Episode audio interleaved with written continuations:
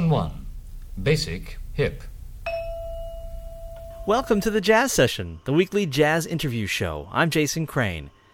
The Jazz Session is available for free in iTunes, and I hope you'll take a moment to head over to the iTunes store. Just type in Jazz Session and subscribe, and you'll always be right up to date with the show. You can also listen for free anytime at thejazzsession.com. You'll find episodes of the show there, plus written interviews, live jazz news, and lots of jazz links. This week, you'll also find coverage of the 2008 Tanglewood Jazz Festival, which I attended in my hometown of Lenox, Massachusetts, and you'll see uh, reviews of all the shows there. And a more expanded version of that same coverage will appear soon at allaboutjazz.com. Well, I mentioned, I think on the last show, how happy I was to be back. You know, the jazz session was off for a while while I moved to Albany and, and got situated. But uh, we're back with a vengeance now. We've got some amazing acts lined up here on the show uh, in the months uh, and weeks ahead, including Jack DeJohnette, uh, bassist Henry Grimes, uh, who has an amazing story, uh, lost and thought possibly dead for decades, now reemerged onto the scene drummer Brian Blade, saxophonist David Sanborn, Satoko Fujii, uh, Aaron Bodie, the new singer who's uh, really been making some waves, trombonist Roswell Rudd. We'll also talk with Spencer Day, a singer and piano player who uh, was at the Jazz Festival in Tanglewood. Eddie Daniels uh, is on this week's program from Tanglewood. Also, local Albany piano player Lee Shaw and uh, a singer from Australia who I think you're really going to dig called Jo Lawry and just lots and lots more where that came from. Plus, we're going to be giving away lots of cool stuff. This week, as a matter of fact, I've got some copies of Eddie Daniels' double live CD Homecoming live at the Iridium. And I think when you hear the interview and hear some samples of the music, you're going to want it. And to get it, it's pretty simple. You just send an email to contest at thejazzsession.com. That's contest at thejazzsession.com. And just put Eddie in the subject line Eddie, as in Eddie Daniels. Well, this week's guest, as I mentioned, is saxophonist and clarinetist Eddie Daniels. He's got a new double live album called Homecoming Live at the Iridium, and here's a bit of what it sounds like.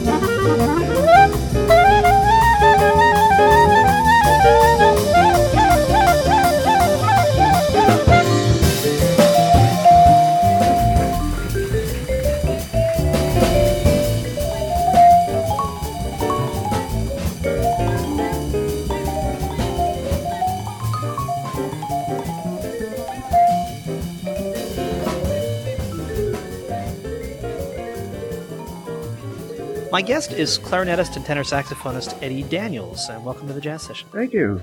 It's uh, it's great to be here. Uh, we're in my hometown of Tanglewood, and we're getting ready for the, the Tanglewood Jazz Fest, at which you're playing uh, on Sunday. Mm-hmm. Can you talk about who's in your band uh, this weekend? Tom Ranier on piano, Joe LaBarbera on drums, David Fink on bass.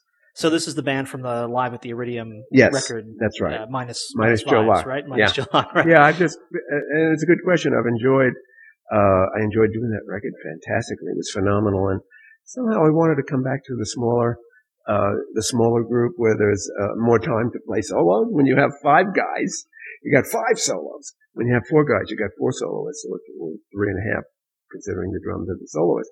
So uh, it gives me a little more flexibility, and uh, it's just fun changing the tone. Now, you've said before that you thought the clarinet and vibes were a, a great fit. What is it about the sounds of those two instruments that works There's together? something about the ring and the sound of a clarinet. The tone, you know, it's right in the same overtone series as the vibes is. You know, especially in certain range, you know, you, if I played a concert E flat on the clarinet and he played his E flat, it, the vibes wouldn't sound like a clarinet, but it's, there's a resonance in it where it, if I played the F, it would immediately, or the E flat, it would ring that note on the vibes if he had his pedal down. It would just go, wow. Because they, they're just, I, I just think they're just right in the same overtone frequencies. And so, uh, does that also translate uh, to the, the piano, maybe to a lesser degree? Or Uh, lesser degree to the piano for some reason. Well, some notes you can, especially the clarinet and the piano do relate. Uh, but, uh, it's, that's a string being hit as a, bo- as, as opposed to a bar of metal being hit by a mallet. Um, I love the sound of both, you know, uh, it's, it's an interesting question. I have to kind of think about that. Now, this weekend we're going to get to hear you play both clarinet and tenor saxophone. That's right. Which uh, certainly you started out playing both those instruments, and Mhm. you've returned to it in recent Mhm. years. Why did you decide to pick up the tenor again? Well, I never really put it down, but I just didn't take it out in public. Um, I felt I wanted to give myself a certain amount of time to let the clarinet find its voice in this music of today. Uh, because, you know, most of the, most of us remember Benny Goodman, Artie Shaw, and Buddy DeFranco, but nobody was doing it for the clarinet in today's music. So I really kind of dedicated myself to making the clarinet have a voice in today's time. And I think I succeeded because a lot of people, especially I was speaking to Paquito last week. Paquito D'Rivera is one of my best buddies and fine clarinetist. He said to me that when he heard me on my first GRP album, Breakthrough, and he was in Cuba, it totally, he heard the clarinet and he heard what I did and he says, Oh, I can do this. That's where I want to go. What Eddie's doing. That's the, you know, it's set uh, a path for him to take it towards me and then in his own directions, but it opened up the concept. Oh, the clarinet can sound that way. It can be contemporary. It doesn't have to be swing or bebop, you know. What was it? Did it did it make it difficult for you initially when you decided to focus on clarinet in the '80s uh, to get gigs? I mean, was it a financially restrictive decision in any way? Or? No, no. I, I it actually was was uh, uh, a good, not financially to speak of, but uh, I signed an, a recording agreement with GRP Records, Larry Rosen and Dave Grusin, two of my buddies, and they wanted me to only play the clarinet. They loved the idea of the clarinet about having a new voice come through on their label. And basically was successful. I mean, I didn't sell a gazillion records or even a bazillion records, but, uh, it got me out there and they love that. You know, they're both so creative. Both of those guys were just like into the music. Uh, they agreed with me that, uh, the clarinet was a good voice for me. And it was those GRP records were my first exposure to you as well. And I remember thinking just what a what a great surprise it was Mhm. to hear somebody on clarinet because you're right. You just there weren't Yeah. wasn't anybody else doing what you were doing. And interestingly enough, on both Larry and Dave's previous label, which was Arista, uh, they used to call me to do all the solos on saxophone. On Angela Bofill's record, Angel in the Night, which was a hit record back then, I had the hit tenor solo on a tune called I Cry. So it was saxophone. They both knew me as saxophone and knew me, knew what I could do because Dave was always uh, doing sessions in New York and he'd call me as, you know, handy all-purpose guy. He could play a solo on clarinet, on flute, on saxophone. So they knew the, they knew my, my menu of, of the picture of what I was and they had a lot of respect for the, the talent that I have or that they thought I had. Uh, and so they loved the idea of the clarinet. They just loved that idea. They'd heard me play the clarinet. I submitted a duo record that I had kind of produced myself with Jack Wilkins and I played it for Dave and he said, yeah, this is what we want. That's you know. great. Now, uh, the Live at the Iridium was uh, in some ways kind of a homecoming for you because Yeah. although you, you make your home in New Mexico, you're originally from Right. New York. Mhm. Um, and I know you went to uh, school, high school, right down High the street from the Iridium, right? arts. You read the liner notes. Yeah. yeah. So it was Homecoming. We called the album Homecoming. And yeah, I've been living in New Mexico for, you know, 17 years, something like that. Is it 17 years? Yeah, about that long. And, uh, still there's New York in my blood. You can hear it in the way I talk. you could hear it in the way I play. It's still there. Just, uh, decided to move away and, you know, just some more quiet surroundings, uh, away from the hubbub of New York. But then, you know, uh, on that birthday year, the 65th birthday, you know, and I always go back to New York to play. Uh, it became a birthday album and I then suddenly thought of how many times I trudged up and down 52nd Street going to hear Miles at the, at Birdland, Coltrane at Birdland, you know, all, and having gone to the High School of Performing Arts on West 46th Street, just a few blocks away. And just like, you know, my footprints were still in that cement that we went and visited 25 years later, you know. Now,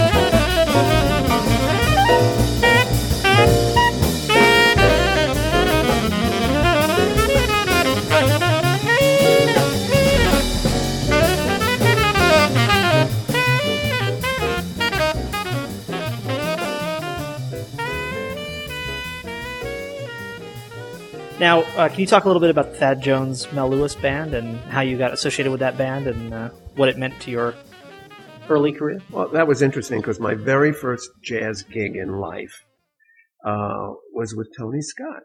He hired me as a tenor player to play in his quintet at the Half Note No kidding. on Spring Street. And he didn't want me to play clarinet, you know. Uh, yeah, in fact, I played a little for him. He said, "No, I don't want. it. It's too much like Buddy DeFranco. I don't want it."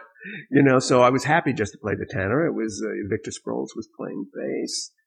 John Mayer played piano.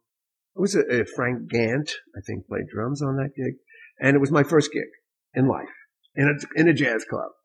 And one night of the seven, six nights, Thad and Mel walked in, and they were just listening, and they sat in, and they heard me for the first time, and you know, we just said hi, and it was very friendly. It's almost like uh, picking a candidate for for president or vice president, like we're in the news now, and it's all of this kind of, you know, nominating somebody. So you know, a week later, I get a call, and we want you to be in our band. You know, and so that was very exciting coming from my first gig. And you know, so many young people at colleges say, "How do you get that first break?" I could never have figured that out.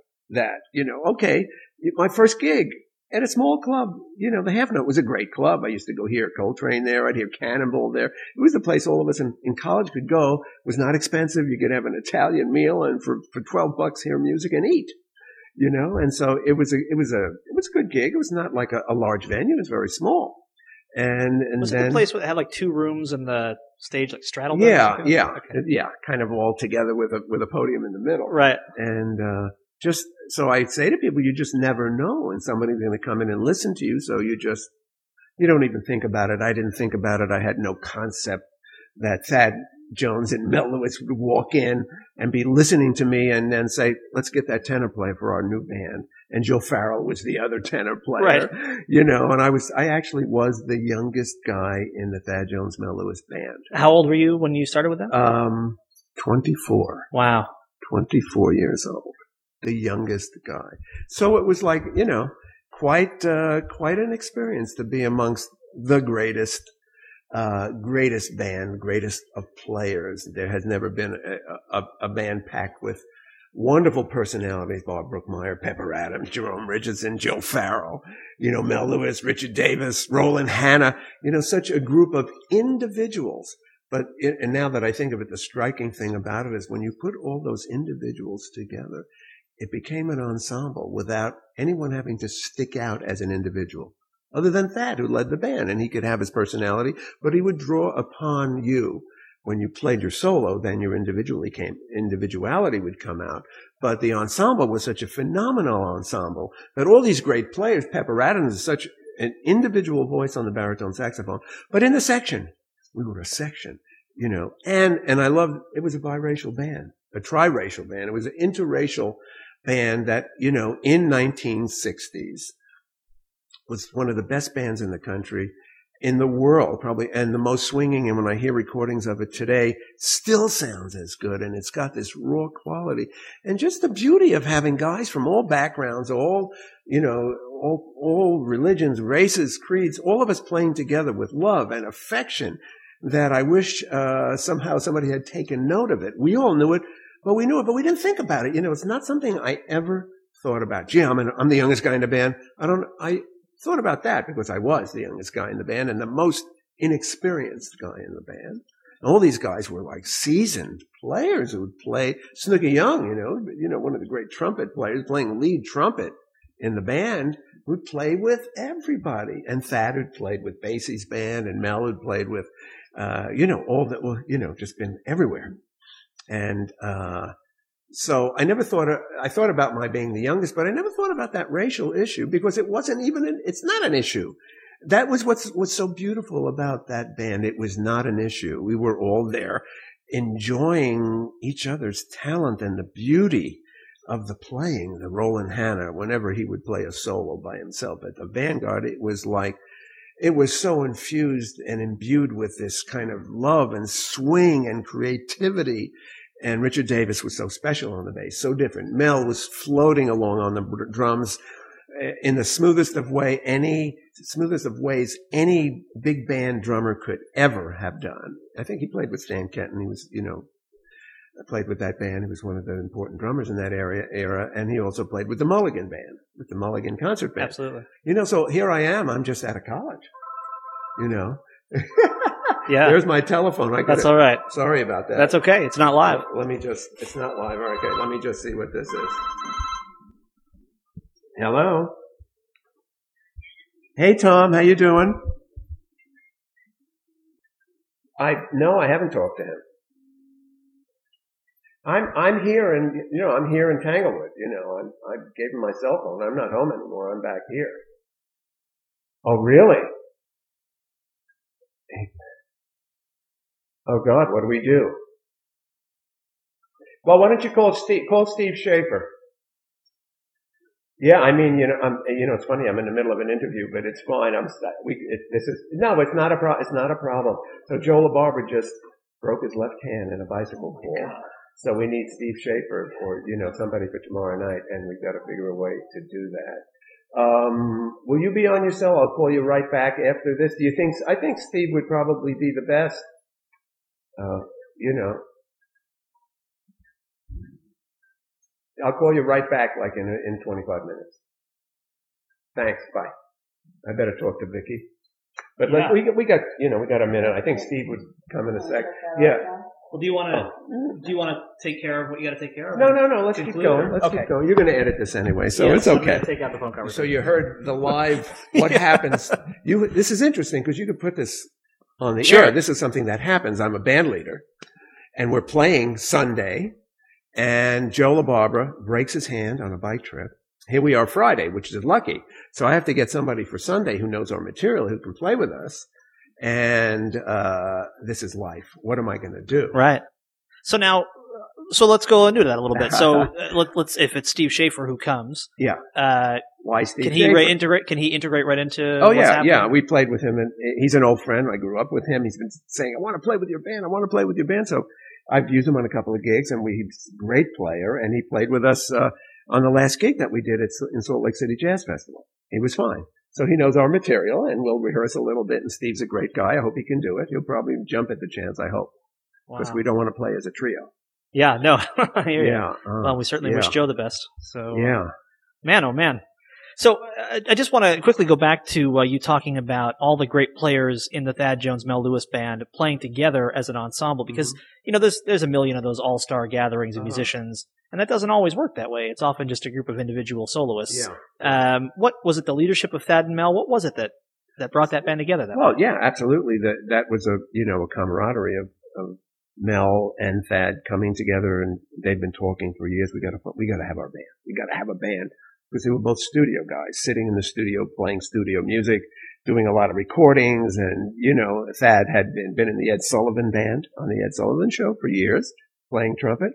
Mel had been doing all these recordings all around the world, uh, or in New York, not all around the world, but maybe also all around the world. So um, they've been saying we got to have a band. So this was a dream for them.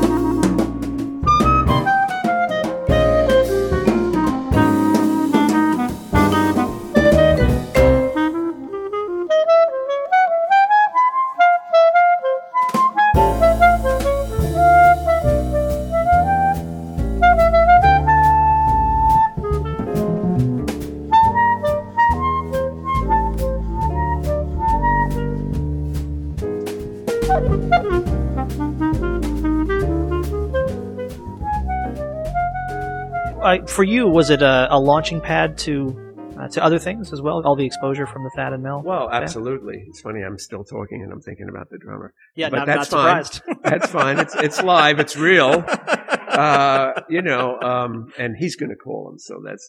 Um, it was a launching pad because uh, being a soloist on all those records. I mean, uh, my first solo on a tune called "Mean What You Say" on the on, on the the the presentation album of the first Thad Jones and the Lewis band. I played on this tune "Mean What You Say," and then we're playing at the Vanguard a couple of months later, and Michael Brecker walks in, handing me my solo that he took off the record, and he was like sixteen or seventeen.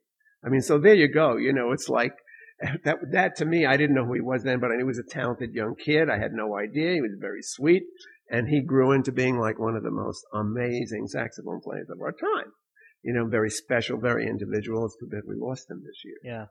Uh, but um, so it was that kind of thing. I had one solo on a record, on our opening record, and the young tenor players are listening to it and they're writing it out and figuring it out, you know. And then there was the Live at the Village Vanguard album, in which uh, there was a tune called Little Pixie, and I was supposed to play the solo on tenor because it was live. I picked up the clarinet, played the solo on the clarinet. It was only 32 bars, and then I won the downbeat poll for the 32 bars of best new clarinet player, or you know, or uh, deserving of wider recognition, you know, something like that. Wow.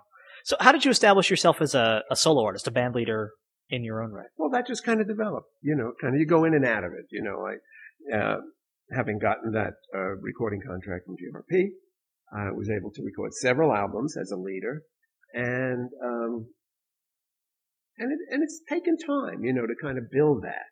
And I'd only say, like, even now, it's just about I can say I'm a leader. I have a band. Well, mine is a You have three quarters of a band. Yeah. Oh, yeah, yeah. What am I going to do? huh?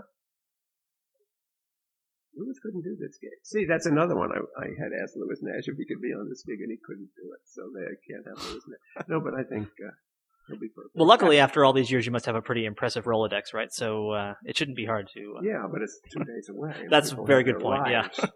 you know, oh, Labor Day God. weekend, yeah, that's a that's a good point. Mm, mhm. So the one thing that's so striking about the the live at the Iridium record is just how happy it sounds. Yes, and yes. Uh, it sounds like you're really still in love with the music and with Plan. Absolutely. I, you know, I, I fall in love with it over and over and over. In fact, it's funny. Like last week, I'm thinking, before I'm coming here, oh, I'm not that. In- I don't feel like practicing. I'm kind of, uh, I don't know. I kind of had a case of the black, you know. But then I picked up the tenor and started playing, and then I just like rocketed to the moon in my room all by myself with just excitement about the instrument. I started swinging as I started practicing a few things.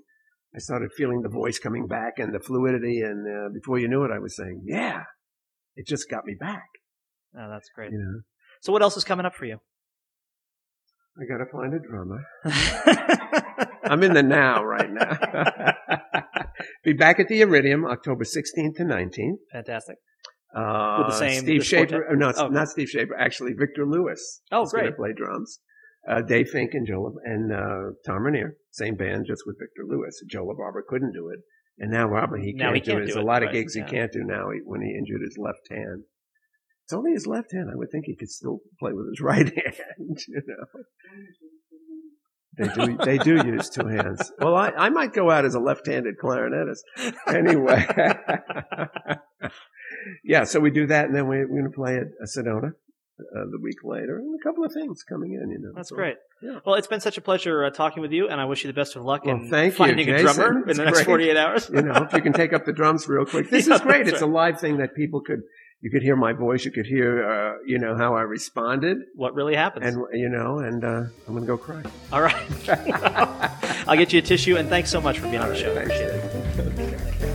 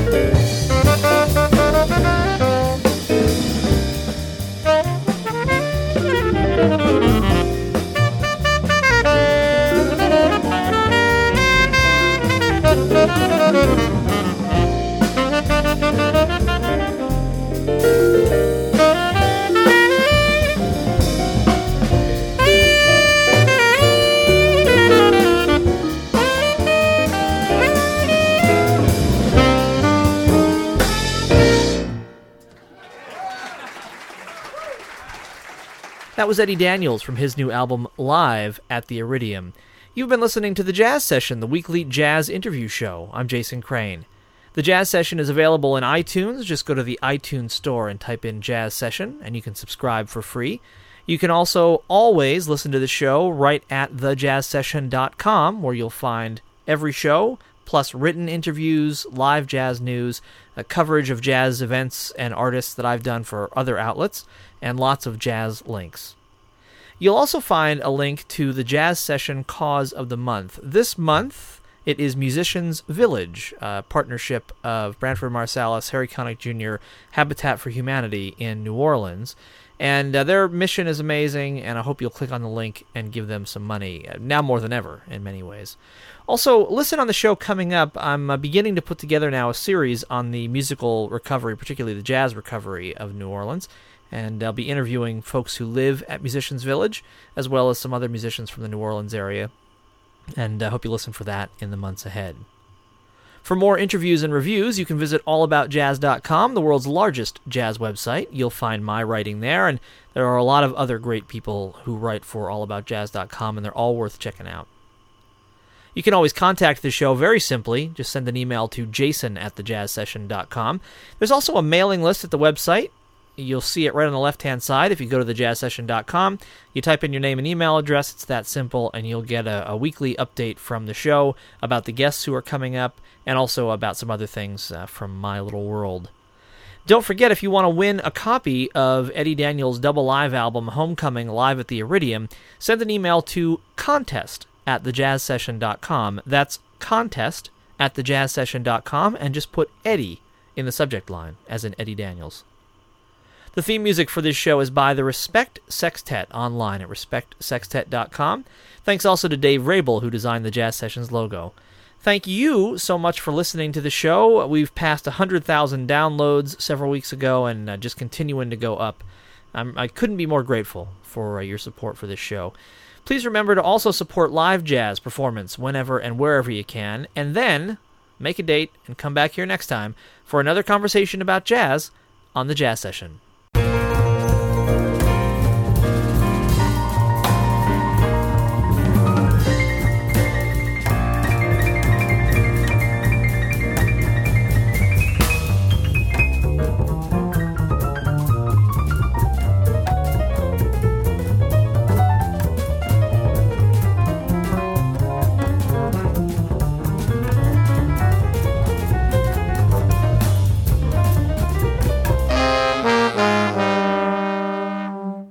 Thank you for listening. Bye.